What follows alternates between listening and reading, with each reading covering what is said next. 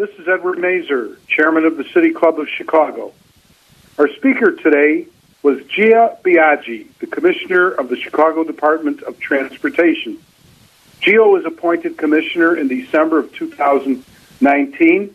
She oversees a department of 1,300, responsible for Chicago's roadways and bridges, sidewalks, bike lanes, the bike sharing system, traffic signals and signage, street lights, the permitting of activities in the public right of way, and much, much more. Her topic ranged from reinvigorating transportation in Chicago to the future, the post COVID Chicago. City has 4,000 streets, 2,000 alleys, 300 miles of bikeways, and the largest bike share program in the United States. So streets are much more than walking and parking on. Commissioner Biaggi stressed the fact that the quality of streets are directly related to the quality of life in Chicago. Transportation is expensive. She's very involved in developing affordable alternatives that will allow people to move about the city, be transported quickly, safely, and equitably.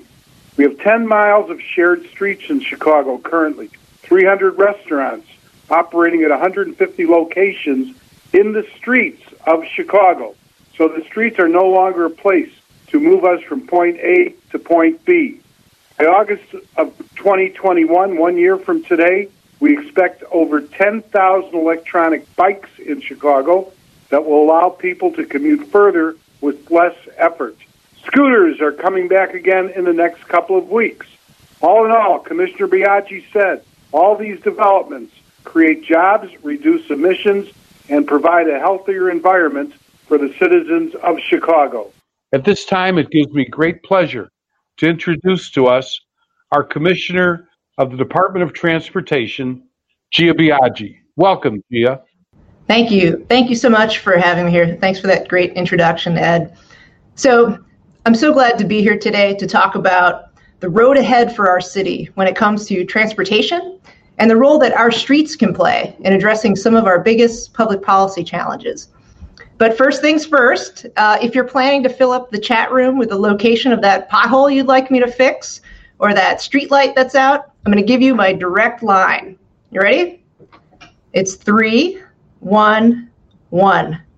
That's it. I'm kidding, but I'm not kidding. I mean, the fact is, having an additional 2.7 million pairs of eyes on our streets helps our efforts to maintain our infrastructure. So call it in, use the app. But how we leverage that kind of collective effort, one that's informed by your knowledge, community based knowledge of what's experienced and what's needed and what is wanted, has everything to do with how we move our city forward together.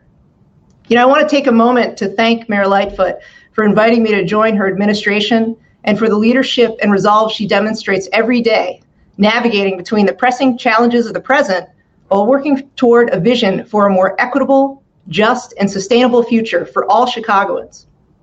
And I want to thank the 1,300 employees at the Chicago Department of Transportation for their dedication, hard work, every day, pandemic or not, they're working to make our city a better place. And I'm grateful for the opportunity to be here now to lead CDOT and serve our city in this moment when investments in people, places, and partnerships are needed more than ever. When right now is the time to reimagine our streets and our transportation system and work toward a new future for transportation in Chicago. So before we reimagine anything, let's start with what we've got. So at CDOT, we have one of the largest transportation and infrastructure portfolios in the United States with 4,000 miles of streets, 2,000 miles of alleys alone. If you stacked it end to end, it would go from Chicago to Tokyo. We are a city of sidewalks and bridges and viaducts that we all manage here at CDOT. And add that, add to that thousands of streetlights, street signs, signals, and intersections. As harbor master, we share responsibility for 150 miles of city waterways that includes Lake Michigan's shoreline, the Chicago River system, the Calumet River tributaries, so much more. And we are increasingly a city of bikeways. With 300 miles worth, we are rapidly growing and connecting that network. And in addition to the more than 13,000 bike racks we place so you can keep your bike safe and secure when you get to where you're going, we operate the largest bike share program in North America, Divvy, and that reaches 100 square miles of our city. Now, bike share is a critical piece of our transit network. It's nearly as fundamental a part of our system as the buses and trains managed by our friends at the CTA. So we've got a lot on our plate. Now, it's easy to think of transportation and CDOT as the sum total of the infrastructure that we manage. But we're more than that. We help connect people to the meaningful destinations in their life, to jobs, education, and recreation, to healthcare, food and housing, to family, to friends, loved ones. We invest in neighborhoods and community well being by making places better for walking, biking, shopping, and socializing. We're about much more than roads and the cars that drive on them. We're about everyone who works, lives, plays, and moves on our streets. You know, if we add up the numbers pre COVID on our metropolitan area, jobs, 4.2 million. Our city's equivalent of the GDP, our gross metro product, 700 billion. Our parks, we got 600 of them. Schools, 640. Uh, colleges and universities, 100. 7,000 restaurants, festivals, Fortune 500 companies.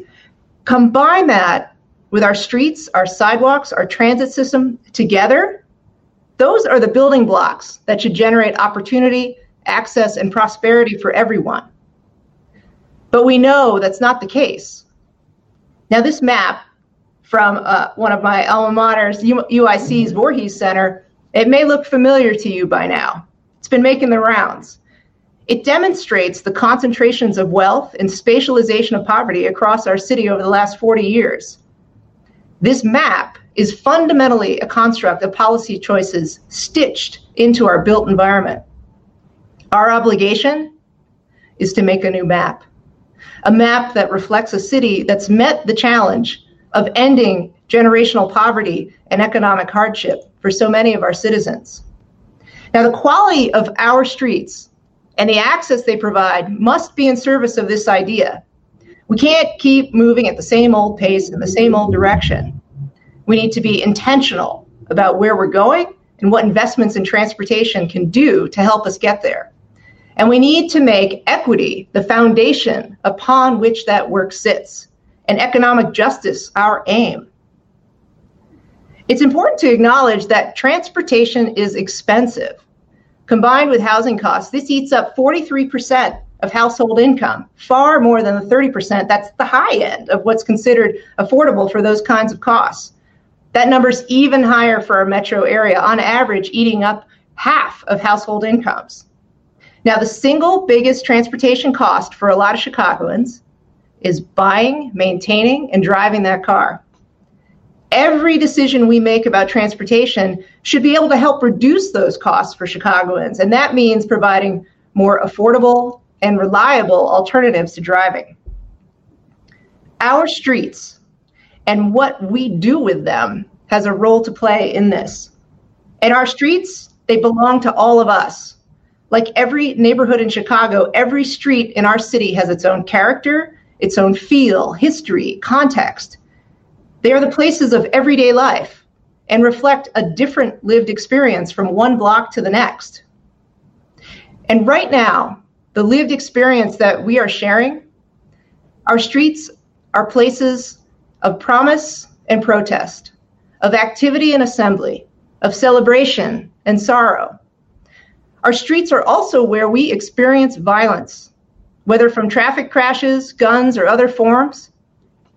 Our streets are not neutral background to these challenges, but they are in fact important resources to help address those challenges. We must ask ourselves what does justice look like? Mobility justice, climate justice, economic justice, racial equity, and what do our streets have to do with that? So getting there, going down that road is hard. It's a hard road. And it's made more difficult. Everything right now is more challenging with the COVID 19 pandemic. You know, in the days of the stay at home order, our streets emptied out, traffic disappeared, and transit ridership fell. And people who could stay home did, or work from home did. But the fact is, Chicago never fully shut down. Even in the heart of the pandemic, essential workers commuted every day. Transit employees helped people get to jobs and to stores by bus and train. Healthcare workers provided care for all of us, reporting for their shifts. Construction crews went to their job sites, and so many among us kept Chicago moving.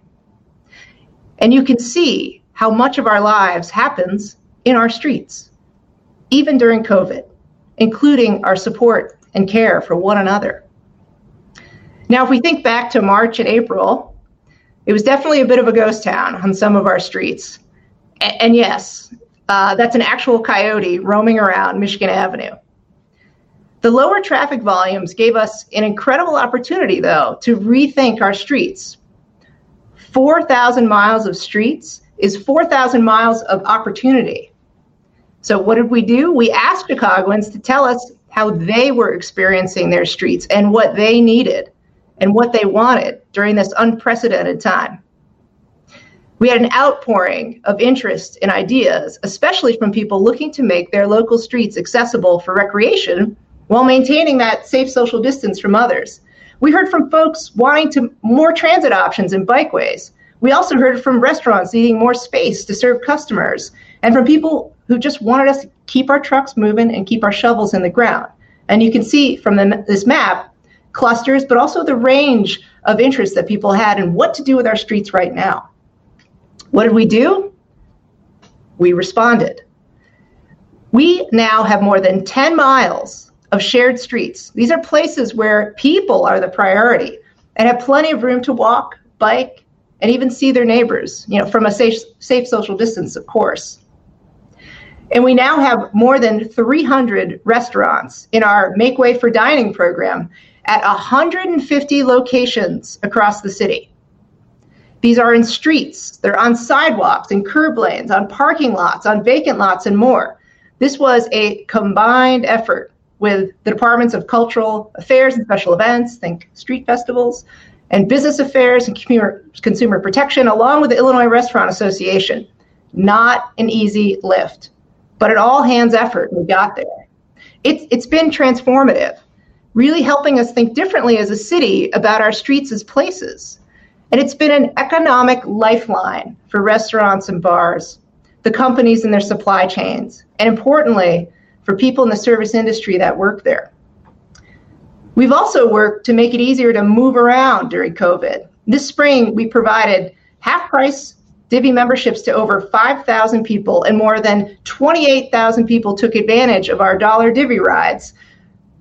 We also partnered with our operator, Lyft, to continue to provide free 30 day memberships to medical workers, and more than a thousand have taken advantage of that opportunity. And we offered learn to ride classes for adults. So sign up if you don't know how to ride a bike, uh, but for adults who are finally ready to take up biking. Now, our goals with these and other CDOT COVID responses were that whatever we did, it had to contribute to community health and well being. It had to connect the dots in ways that improve the transportation network and our experience of the public realm. And most importantly, it reflected listening to communities and not assuming that a one size fits all response works for everyone. Our experience with these transformations over the last couple of months has taught us some important lessons. We are reminded that streets are not just a space you move your way through on the way to somewhere else. Our streets are places that lift up communities, that support our economy, that connect us to one another. A few parking spaces and a curb lane can become a destination for hundreds of people and keep small businesses afloat. These are not just good things to do during a pandemic or an emergency. They represent what our streets can be and do every day. So, what makes these projects successful, these streets? What are the values that turn these lessons into successful policies? Ones that support every Chicago neighborhood day after day, year after year. Safe, comfortable, and inviting streets must be our foundation. And if we listen well to communities, what safe, comfortable, and inviting means and what it looks like, will be different depending on their own experiences.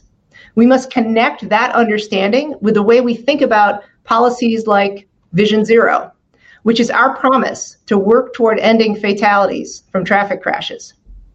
Zero means breaking the spell that traffic fatalities are inevitable. Zero means recognizing that black and brown Chicagoans are twice as likely to die in traffic crashes than whites. And zero means investing in neighborhoods that are disproportionately more difficult to walk, bike, and take public transit than others.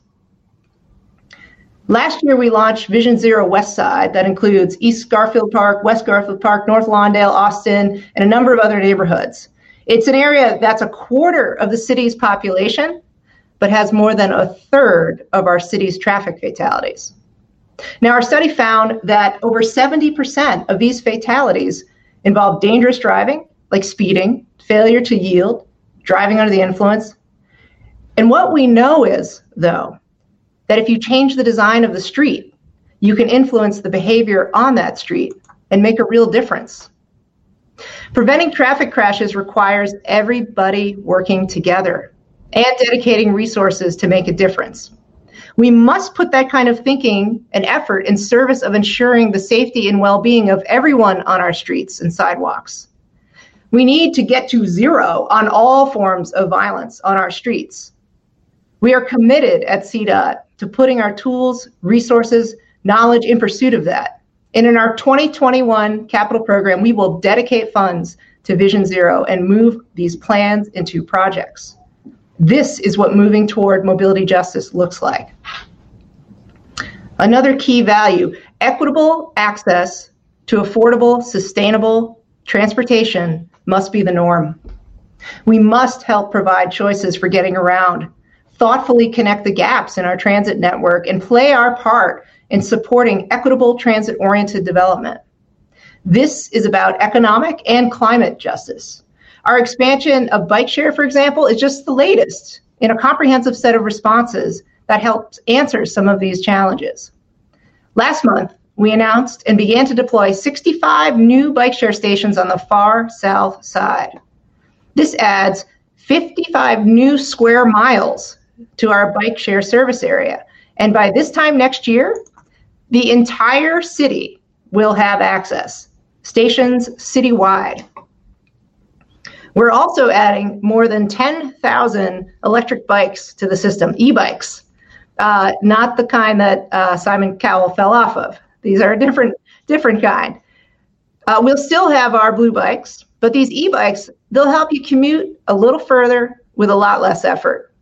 And our Divvy for Everyone program makes both kinds of bikes an affordable option with free or heavily discounted memberships for people who need it. And love them or hate them, and I am sure everyone has an opinion, we brought back scooters. And for it's for part two of our pilot program. Now, this time it's citywide for the most part for the next four months. But remember, it's not about the scooter. It's about creating more options for people to move around the city, covering that last mile to the L stop, or making it easier for people to commute between neighborhoods that aren't well served by buses and trains. And critically, these tools, bikes, scooters, and others like them, they create jobs, they reduce congestion and emissions, and they give us a fighting chance to improve our environment. So uh, give the scooters a try. Help us make a good decision about what to do with this kind of sustainable micromobility in the long term. So while we've been reflecting on our COVID response and the values that should underpin our efforts, We've also been hard at work in the field, using the traffic lull to get ahead with our infrastructure programs and to make sure that the benefits of our transportation system reach those who need it the most. Investing in our streets is investing in the health of our communities. All neighborhoods need well maintained streets. They support local business, encourage inclusive development, and provide economic opportunities. Our mayor has launched a number of measures to achieve this, but including Invest South and West. And we're bringing to it new street signs, new sidewalks, trees, ramps, and more. And we're making serious infrastructure upgrades, like this project at 59th and Halsted, part of the future Englewood line, Rails to Trails project. This is the before picture, and now after. It's a dramatic shift, and much of this work was done by CDOT crews, in house work to bring about these transformative changes. Now, along that kind of corridor and others, there's a lot we can do to also make CTAs, buses, and trains the best option through better sidewalks, through optimizing stop locations, building new train stations, and helping implement more bus priority lanes.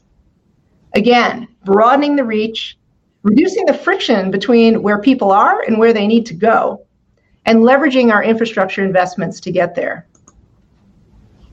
Now, there's more work to do, especially to ensure a just recovery.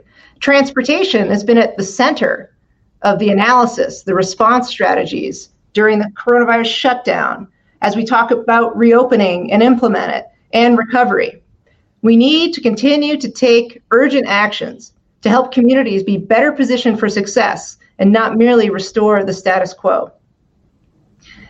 And it is partnership at every level across organizations, with neighborhoods, public and private together that will make lasting change possible. If we want to move toward justice around mobility and climate and economy, our transportation planning must be done in solidarity with communities. We are working every day to improve transparency and our relationships with neighborhoods and so many of our stakeholders to build trust in an ongoing way, a longitudinal way, not just around the project of the day. With that trust, you can gain local knowledge. Local knowledge is critical. It's the expertise that comes from people who live on the block, who know more about their street than I ever will. That expertise is as important as the expertise we bring to the table as designers, engineers, planners, and transportation specialists. So this this is our moment to redraw the map. To start where we are with what we have and imagine what's possible. To take active steps, intentional ones, to make real that more equitable, prosperous, sustainable, and just city. And we will leverage our transportation infrastructure, our programs, our services, and policies to get there. This is the road ahead for our streets, the road ahead for our city. So I want to thank you for giving me the opportunity to talk about this today with you. Thank you to Mayor Lightfoot for your support. And I look forward to working with all of you on that road ahead. Thank you, Commissioner. Commissioner Gia Biaggi, the Department of Transportation, City of Chicago. And now, Commissioner, we have time for some questions. Well, the first one is really a, a pat on the back, so then we'll get to those tougher questions. This is from City Club member Christy Webber from Christy Webber Landscapes. And she basically says, Congratulations. We couldn't be more proud as Chicagoans of you and the job that you're doing. So thank you, Christy, and I'm sure Gia appreciates that very much. Thank you.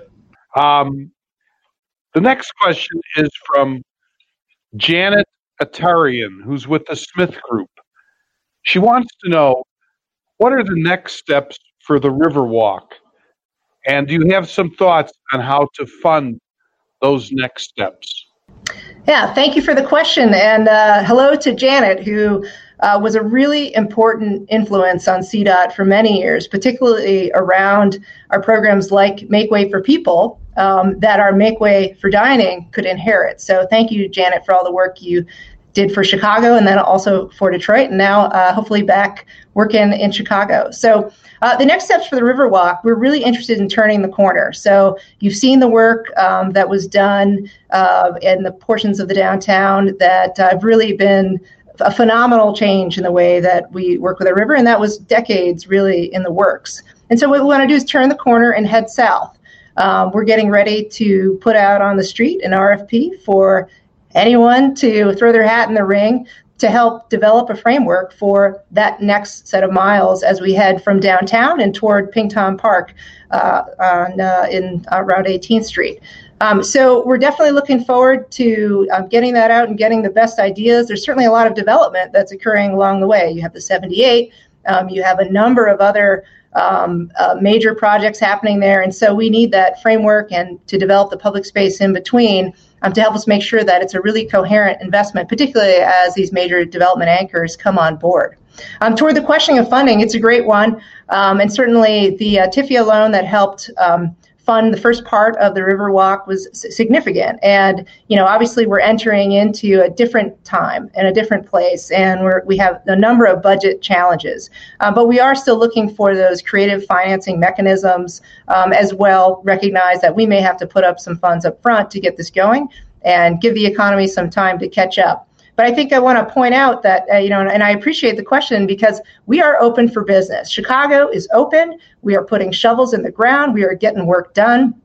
And it's not just about getting those projects in place. That every time we put a shovel in the ground, that is people in jobs, that is supply chains that are hooked in, that is confidence, and that is a signal to the world that Chicago, we are going to come back even stronger. So um, I, you know, help us get the word out uh, because that's something that is a way that we can say to the world um, that we are continuing to rise. Thank you very much, and thank you for that question. Um, you sort of answered part of this next question, but perhaps you'd care to elaborate. This is from Leanne Thomas Foster, and she wants to know how have CDOT's operations been affected by the loss of revenue in 2020, and how will this impact 2021? She also wants to know, will there be a reduction of staffing and or projects moving forward as a result of the projected $700 million budget shortfall? Great. Uh, thanks, Leanne, for that question. Um, you know, one of the things that um, I think that I get asked the most is both how did COVID affect operations uh, and what are the prospects given that some of the economic uncertainty that we're facing. You know, and I think when, you know, certainly in terms of operations, there were some basics um, that we changed, like so many companies uh, and organizations had to adapt um, whether that was making sure that we were breaking up our crews in cabs so you could drive to a job site and be socially distanced, making sure we had hand washing stations and masks and hand sanitizer. Um, all of those, they seem like small things, but as we know, that it adds time to your day. There are new protocols, uh, figuring out how to operate uh, with, with rules and policies that are influenced by some changing health data on a daily basis was certainly challenging. Uh, but I think you know we've adapted. I think admirably, and it has mostly to do with I think the can-do spirit of the team at CDOT.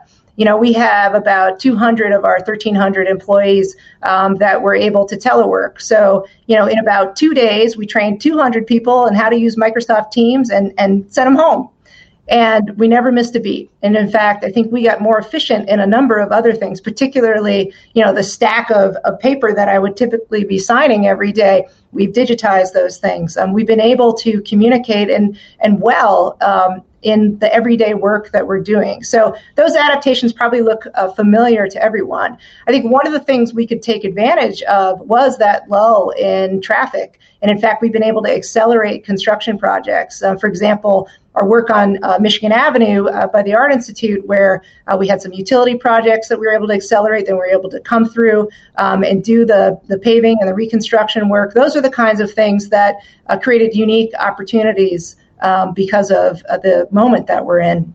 You know, and obviously, um, budget is a big concern. And I think uh, we've probably all heard about the $700 billion deficit that the city is looking at.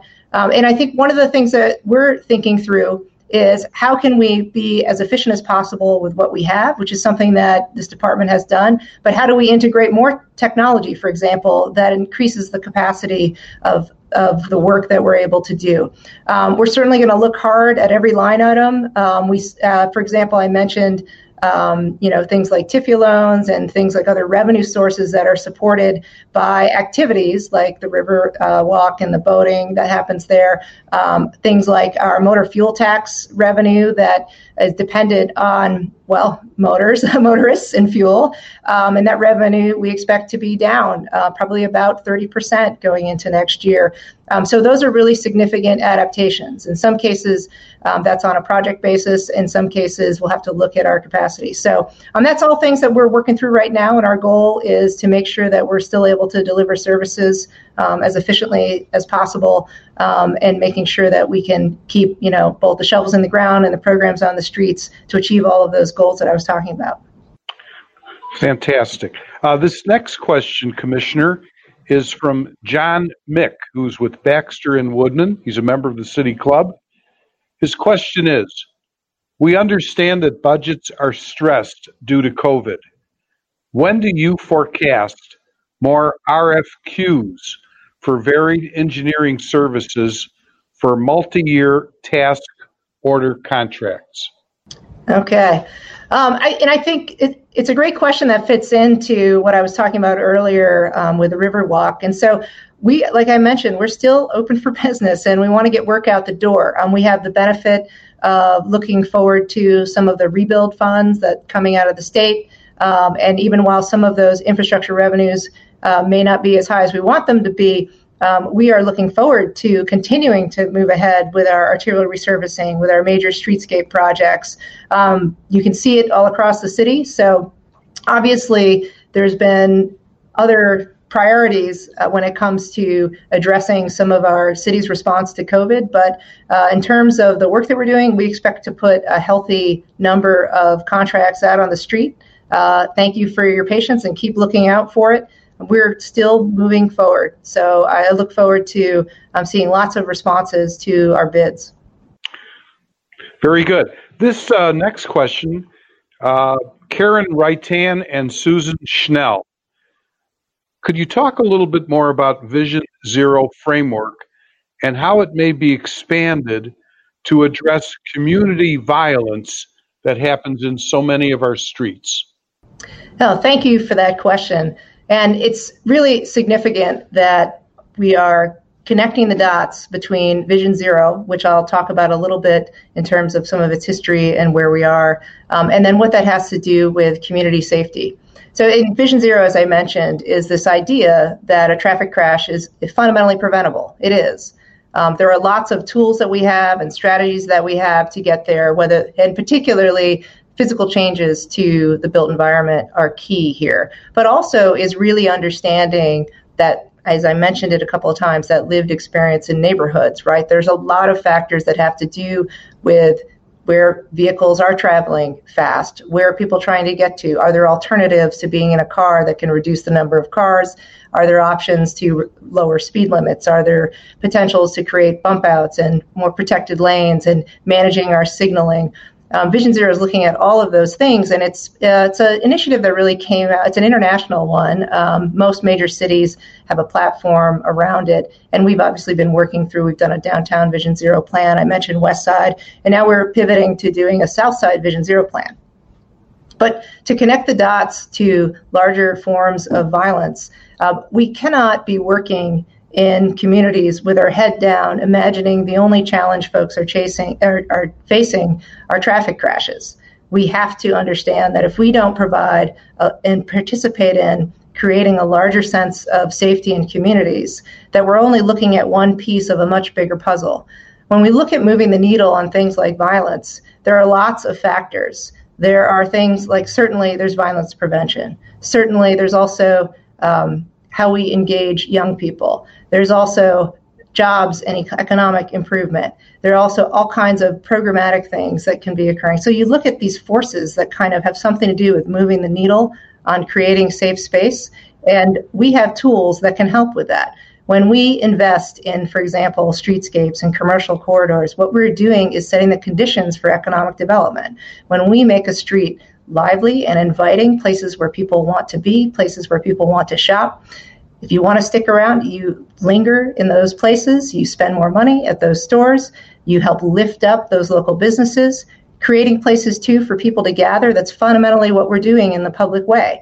And when people gather, they create those that strength through weak ties, those those relationships with their neighbors that are the kind that build trust, are the kind that make for community solidarity in a crisis, and that becomes a network that enables people to respond are listening well to the experience of people on our streets. We listen to bikers and walkers. We also need to listen to people who are experiencing homelessness and on our streets. We also need to listen to folks um, that are uh, using the streets in ways that we don't typically um, engage in conversation. And so when we have that better understanding of that experience, then we can start to say, well, here's what we can do uh, associated with making this a more vibrant, welcoming, inviting community that might move the needle on economic development that then connects to lifting up communities and getting upstream of some of uh, the factors that have something to do with violence as a symptom. Um, there are programs that we have, for example, for reemployment. Uh, we have an amazing program called Green Corps that helps get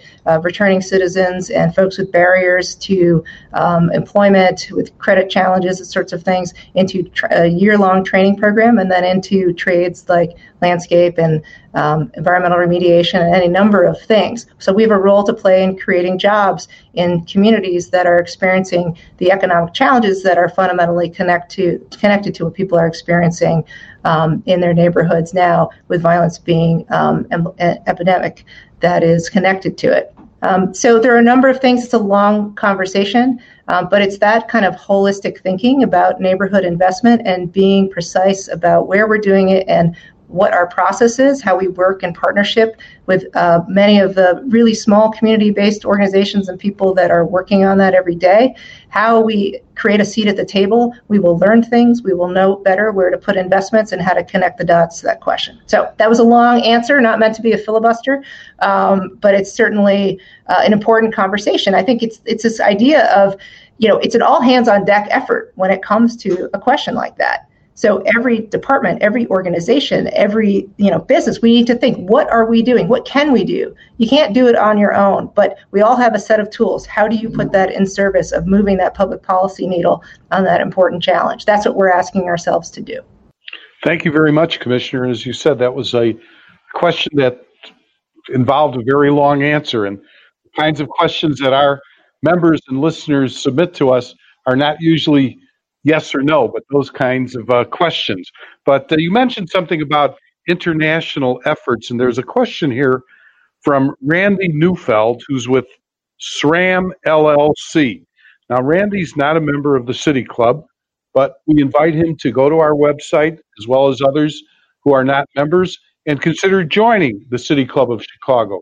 We'd be delighted to have Randy and others. His question deals with the mayor of the city of Paris, Anne Hidalgo, and other C40 cities are creating 15 minute cities where all vital resident needs are a short walk or bike ride away. What more does Chicago need to do to become a city of 15 minute neighborhoods? It's a great question, Randy. You should be a member. I think you you certainly done some incredible work in your time here um, helping to make for uh, better streets and more mobility and walkability. So, uh, and, and, thank you for the question. And, and props to SRAM for being a good community partner supporting efforts um, like the bike park down uh, the Lake Calumet area. So I, I, can appreciate that you're on the line today. Yes, so 15 minute city, it's definitely a way of thinking about how we can create more connected city. We can touch on some of those uh, important questions about walkability, about um, transit orientation. What does equitable transit or um, transit oriented development look like? Um, and I think it's, it's something that we're, we're moving toward. One of the things um, we're doing actually at CDOT right now is some strategic planning that's both in terms of organizational development. So, how can we really optimize what we're doing, uh, really help the organization to reach some of these higher goals? But then also aspirational development, right? We need to set out some of those big goals and figure out what are the strategies, tactics to get there, and what are those metrics to measure. So, um, there are a couple of things that we can do. One, I think, from a transportation perspective, is certainly to be um, present and also to be an advocate for ideas that may be seen that are outside of our wheelhouse. But a transportation entity needs to be an advocate for affordable housing.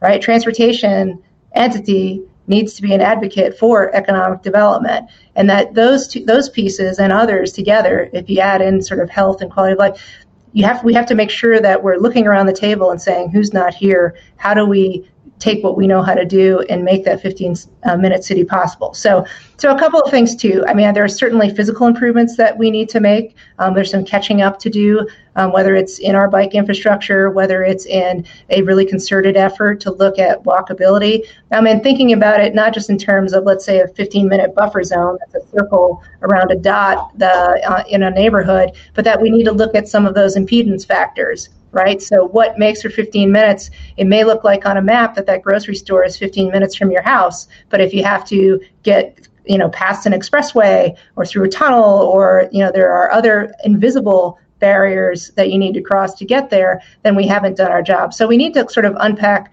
uh, invisible barriers, and by that, that can be a gang or a crew line, that could be any number of things that we can't see but are physical presence. Um, we also need to unlock how difficult it is perhaps for that person to get to that grocery store. And I, certainly food access is part of that 15 minute conversation. And then what do those physical barriers look like? And the way that we understand it though as i mentioned is not just a dot on a map with a buffer zone. We actually have to understand what people are experiencing in their communities to say okay what is the problem we're trying to solve? We get that. But what are the pathways to get there that comes from kind of a one foot level conversation.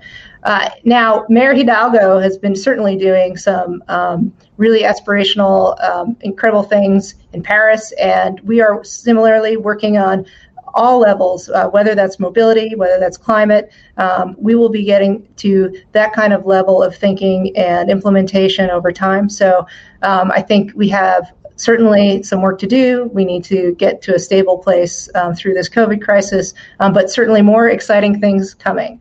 Uh, so uh, don't hold your breath. You won't have to, uh, but we'll get there, I promise. Thank you. Thank you, Randy, for that question. Uh, this question is from a uh, former city commissioner um, who's become very involved in redeveloping in the uh, Pullman Roseland neighborhood, David Doig. And David wants to know um, what is CDOT doing to support more good paying jobs that industrial and manufacturing development creates? Specifically, he asks about heavy truckload corridors, industrial parks, viaducts, and more. Yeah, thanks, David. So, you know, I think uh, David was my boss once, so you know, I better better answer well here. Um, and I, I want to point out the pretty incredible work that's happening uh, in Pullman, thanks to David and so many other partners down there. Um, so, one of the things that we're doing is taking concerted look at freight and movement of goods and services throughout the city. Um, we partner certainly uh, with the railroads on so many projects, and we're often um, leading on creating those interchanges that make it possible to both reduce the vehicle congestion, but actually get trains and freight and goods through the city faster than ever. So reducing those wait times. There's the CREATE program, um, which is a giant uh, federal program of a couple billion dollars that is making these changes. And so part of that is making it possible for uh, the companies that are building these, uh, uh that are creating the goods and services and moving them around to help support the fact that Chicago is a great city for logistics and distribution. And so there are those investments that we're making, whether it's through coordinating with rail, um, but then there's also the infrastructure improvements that we're making. And so investments in our bridges and viaducts. Um, there's some physical infrastructure that we need to upgrade uh, with 316 bridge and viaduct structures across the city. Uh, we need to make sure that we can get freight through. One, uh, we're working on particularly a Southside freight study that will help us understand that. And we recognize those conditions that we create make an opportunity for these companies to want to locate here, and by extension, are making us a center for jobs and for local employment. Um, and I think you know there are also other pieces of that. Obviously, um, you know we've certainly worked uh, negotiating with some of the plan development projects and try to get some of those infrastructure improvements in place as part of those projects that match moving those goods and materials with also the kinds of day-to-day improvements people need in their transportation network looking for a win-win the whole way so i think certainly um, we want to be able to continue to expand on our relationships with both those companies and the systems that need to move those goods around for that exponential impact Well, thank you, Commissioner, and thank you, David, for having a wonderful employee who worked for you when you were the commissioner. And um, we still have time for a couple more questions. This is from City Club member Terry Sullivan, who's with the architectural firm of Johnson, Lasky, Kindelin. What are some of the positive outcomes, Commissioner, of COVID that you might expect in the next couple years related to people adapting to new ways of utilizing public transit and open spaces? Oh, thank you for the question. Um, you know, I, I, think COVID has done a couple of things, at least uh, from my perspective, and and one is this opportunity to reset, for example, and think about what we do with our streets. Uh, you know, the example of the Make Way for Dining program uh, is, is an interesting one because not only have we been able to transform streets into places fundamentally, the piazza is here in Chicago. Um, but also, we've had a lot of inquiries from both communities in our Shared Streets program, as well as uh, people who are enjoying that experience to say, well, what does this look like for the long term? Can we keep this? Um, what would this look like if we thought bigger about it? Um, how can we take what we're experimenting now with and make it real for the long term? I think the other piece of that is, you know, we're certainly concerned about a car apocalypse. Um, you know, with the lower traffic levels, and we got a chance for the sort of dust to settle and see what the potential of our streets are. But with the challenge of social distancing and people wanting to stay in their cars, there's certainly concern about everybody wanting to drive up to the front door of their office um, and not take public transportation. So the opportunity, though, that that creates is one where, and we, we work very closely with the Chicago Transit Authority, but looking at how can we actually take this opportunity to create more of bus priority lanes, for example? How can we move the flows of traffic uh, in a way that makes it possible for people to take that bus, uh, remain socially distances, run them more efficiently? Those kinds of things are really important opportunities. I think also in the way that we work, right? And so one of the interesting things we did a lot of um, we had a lot of conversations with companies um, that were trying to understand what um, was this what was the prospectus for transit what were the kinds of things that they could expect. And we in, in, turn were asking questions like well when do you expect to have employees coming back to the office? And obviously that changes uh, depending on the data. Um, and so sort of walking through these challenges it's very clear that many companies and you know i'm sure there are folks in this call experiencing it um, are having their employees continue to work from home. And so i think part of the question is, and it touches close to that 15 minute neighborhoods one that Randy put in.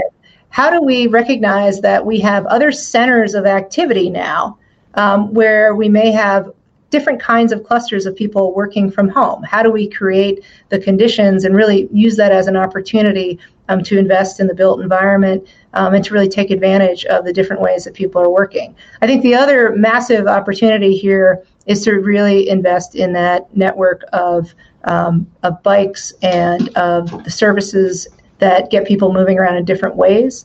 Um, we're very interested in looking at what's next, what comes after that scooter. What are, what are the ways that um, we can take this moment of a little more open streets and people's interest um, in not driving uh, and really run the table with it. So uh, more on that uh, in the near future, but it's it's something that we're working on now. Thank you.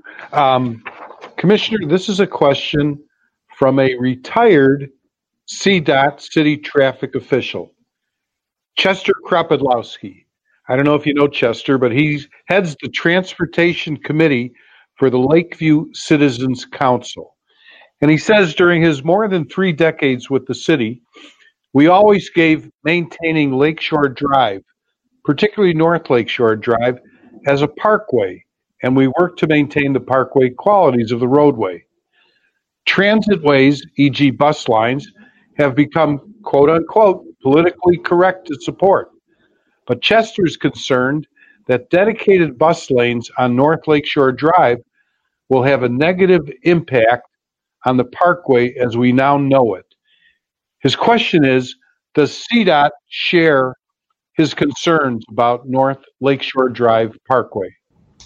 Well, thank you, and uh, I, I, I, don't know Chester, but thank you for the question, and it's a, it's an important one. Certainly, on a project perspective and what we're hoping to do with North Lakeshore Drive, but I think the big picture on how do we balance how we use our public realm.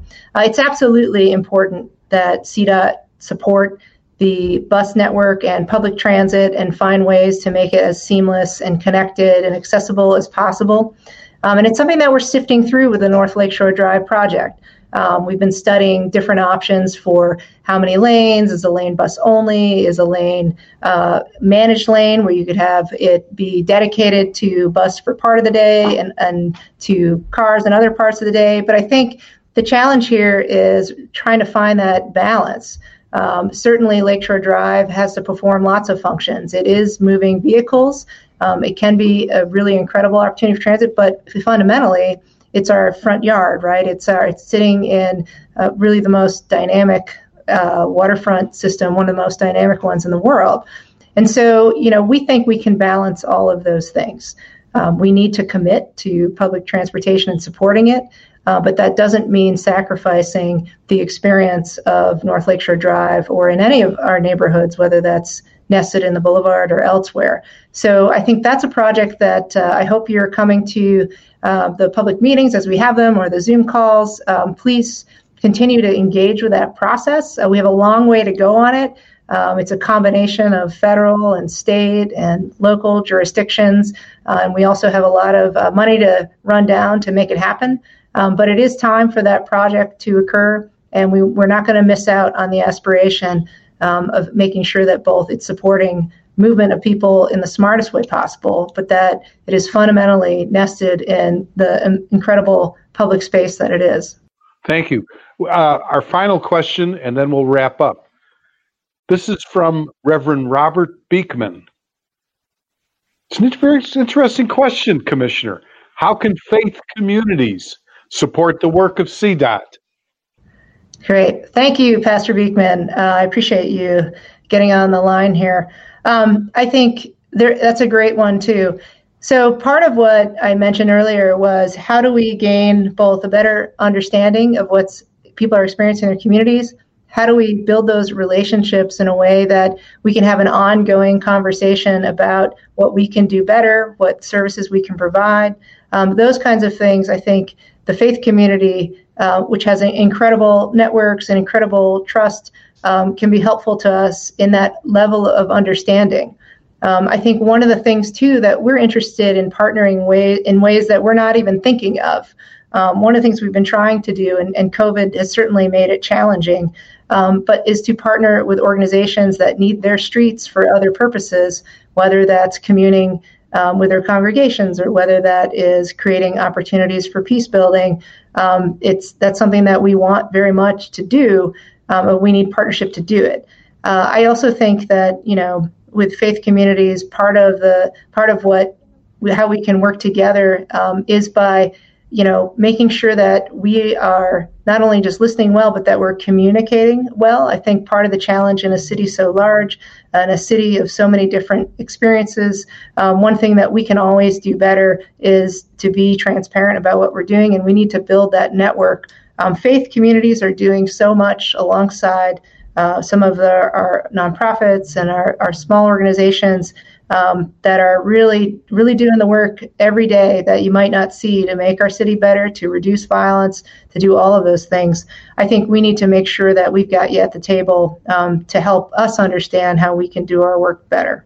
Thank you. And thank you, Commissioner, for joining with us today.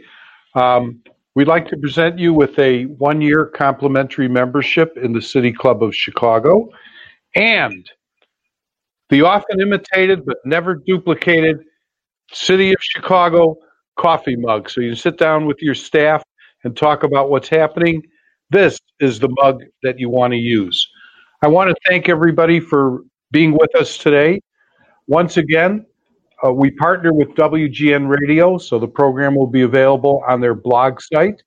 And also, our if you go to our website, you can also access today's program which was just a wonderful, wonderful discussion of reimagining transportation in the city of Chicago. So, once again, we want to thank the Commissioner of the Department of Transportation, Gia for joining us, and thank you, our viewers, for your support of the City Club of Chicago. Thank you.